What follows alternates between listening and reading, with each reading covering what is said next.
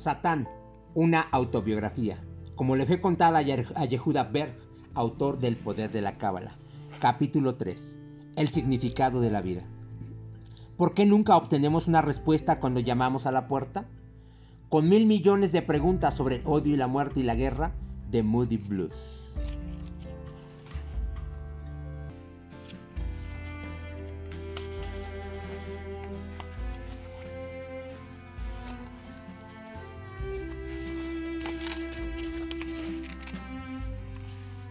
La pregunta.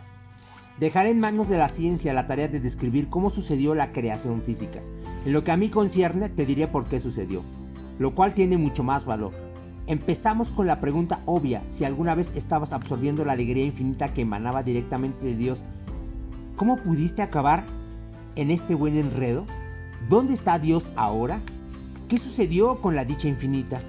¿Dónde está el final feliz? ¿Por qué tuvo lugar el Big Bang y produjo un vacío negro carente de aire y de luz? ¿Por qué el feliz es para siempre dio paso al cada vez más desgraciados? Primero, déjenme sugerirles que deberían ser ustedes los que planteasen estas preguntas, no yo.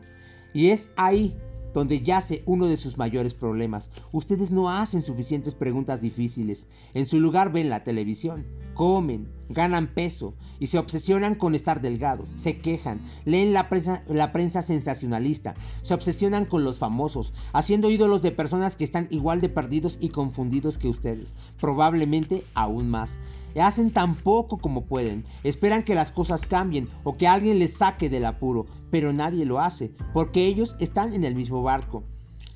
Buscan la satisfacción en fuentes externas y en planes sobre cómo enriquecerse rápidamente, o trabajan 70 horas a la semana para evitar afrontar su realidad y su familia. Idolatran el dinero en lugar de buscar la verdad. Mientras tanto, cierran sus ojos al sufrimiento de los demás y sus oídos a los quejidos de la humanidad. El sentirse víctimas es su bandera. Creen que el universo les ha repartido unas cartas malísimas. Están convencidos de que la vida es aleatoria, terriblemente injusta y fríamente indiferente a su dolor y sufrimiento. Este es un mundo de competencia despiadada, por lo que no tienen tiempo de pensar en ello, ni mucho menos de cuestionarlo. Primero deben conseguir tanto como puedan para ustedes mismos, o quizá no les importe nada en absoluto. Aquellos de ustedes que sí se hacen preguntas, solo se preguntan el cómo, nunca se preguntan el por qué. Cuando se preguntan cómo, están tratando con el síntoma. Solo cuando se preguntan el por qué, están tratando con la causa verdadera. Es una gran diferencia, una diferencia realmente grande. Pues bien, es tiempo de despertar. Empieza a hacerte preguntas de verdad y no te detengas ahí. Empieza también a exigir respuestas de verdad. Inténtalo en algunas conversaciones significativas y observa cómo te sientes. Voy a decirlo sin rodeos. Para que no tengas más excusas, estoy escribiendo este libro para que puedas subir el nivel de tu juego. Este manuscrito voy a verde, voy a verter mis secretos. Las preguntas difíciles serán planteadas y respondidas y vamos a iniciar una conversación significativa en lo que se refiere a la historia de mi vida y lo que es más importante, de tu vida. Así que empecemos por ti. Averigüemos qué estás haciendo aquí en este pequeño planeta azul que flota en una galaxia y que parece rotar en medio de la nada. Johnny Mitchell y el significado de la vida. Johnny Mitchell tenía razón. Ella acertó por completo en una frase de, una de sus canciones. Se llamaba Big Yellow Taxi, el gran taxi amarillo. Y fue un gran éxito en los años 60. Dicho sea de paso, durante aquella década turbulenta me hicieron sudar tinta. Paz, amor, libertad, flower, power, se acercaron bastante pero para cuando llegaron los años 70 ya había logrado afianzar mi posición de nuevo. Cuando llegaron los 80 ya había convertido ese afianzamiento en una llave al cuello. Convertí haz el amor y no la guerra en la avaricia es buena. En los años 90 empecé a dormirles con una llave de estrangulamiento. Cuando llegó el final del milenio ya estaban noqueados. Todo lo que quedaba en el interior de sus cabezas era una luz de emergencia, ese destello de conciencia que quedaba solo que quedaba solo pudo producir una obsesión por los paparazzis, los famosos, los microchips y los juguetes digitales, dejándoles ciegos a todo aquello que tuviera algo de sustancia y significado. Incluso su llamada espiritualidad era superficial.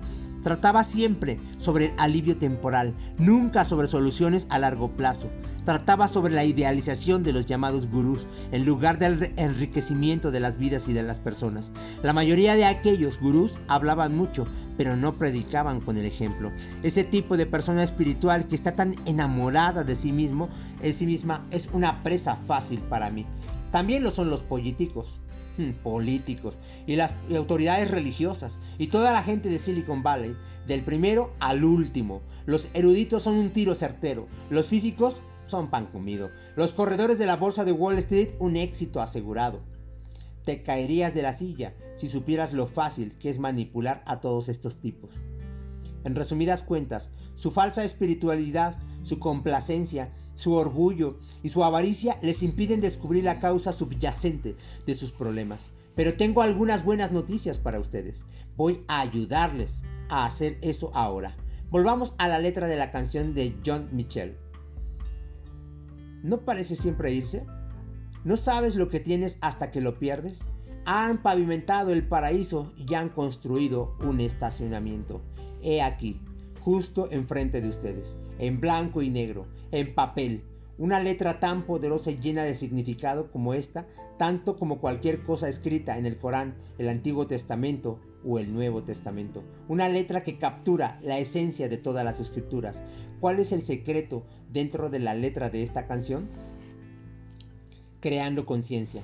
Cuando ustedes, la humanidad, el alma única, fueron originalmente creados lo tenían todo absolutamente todo. Una felicidad inimaginable, un placer inconmensurable, una satisfacción inconcebible, pero no había apreciación. No había alegría genuina en la profundidad de tu ser, no había conciencia de lo que realmente tenían. A eso llamo yo no saber valorar algo. Déjame explicarte. ¿Te sientes feliz por no tener una migraña ahora mismo? Por supuesto que sí. ¿Eras consciente de esta felicidad hace tres segundos? ¿Sabes por qué no lo eras? Tu deseo por esa felicidad ya estaba satisfecho. Por lo tanto, eras inconsciente de ella. ¿Lo entiendes? Si un dolor intenso y mareante empezara a llenar tu cráneo, te volverías consciente de este deseo muy rápidamente. Entonces, ¿qué ocurre cuando tienes una migraña y el dolor finalmente remite? De repente te sientes la persona más feliz y agradecida del planeta. Tu deseo ha sido cumplido y te sientes definitivamente bien por ello. Ahora sí que aprecias tu existencia libre de dolor. ¿No parece siempre irse? ¿No sabes lo que tienes hasta que lo pierdes? En el primer acto de nuestra historia de la creación, Dios creó el alma humana. El alma poseía deseos infinitos y Dios satisfizo cada uno de esos deseos con todas las formas concebibles e inimaginables de felicidad y placer. Pero el alma era ignorante, inconsciente. ¿Por qué? El alma se había creado en un estado perfecto de satisfacción total desde el primer momento. ¿Estás siguiendo el hilo? De la misma forma que no apreciabas y no eras consciente de tu existencia libre de migraña hace unos segundos, el alma no apreciaba y no era consciente de su existencia perfecta. ¿Por qué? El alma no conocía más. Ella fue creada así, perfecta. La felicidad verdadera solo puede entenderse y apreciarse cuando se contrasta con la ausencia de la felicidad, la infelicidad. Si voy a contarte sobre mí por primera vez en la historia, antes necesitas entender esta ley universal.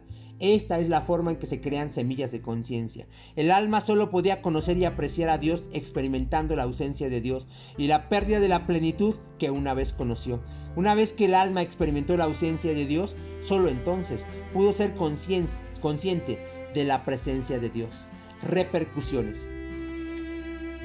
Las implicaciones de esta ley son inquietantes cuando te detienes a pensarlo, así que tómate un minuto para hacerlo. Ahora mismo, piensa, piensa mucho. Dejaré de entrometerme durante unos momentos y te permitiré encontrar la claridad. El tiempo se acaba. Empieza a leer. Solo valoras algo a través de su ausencia. La luz de una vela es inútil en un día soleado, sin embargo es preciosa en la oscuridad de la noche puedes reconocer la satisfacción solo después de haber experimentado el vacío. Yo ya estoy de vuelta. Como ya dije, las implicaciones de esta verdad son terroríficas.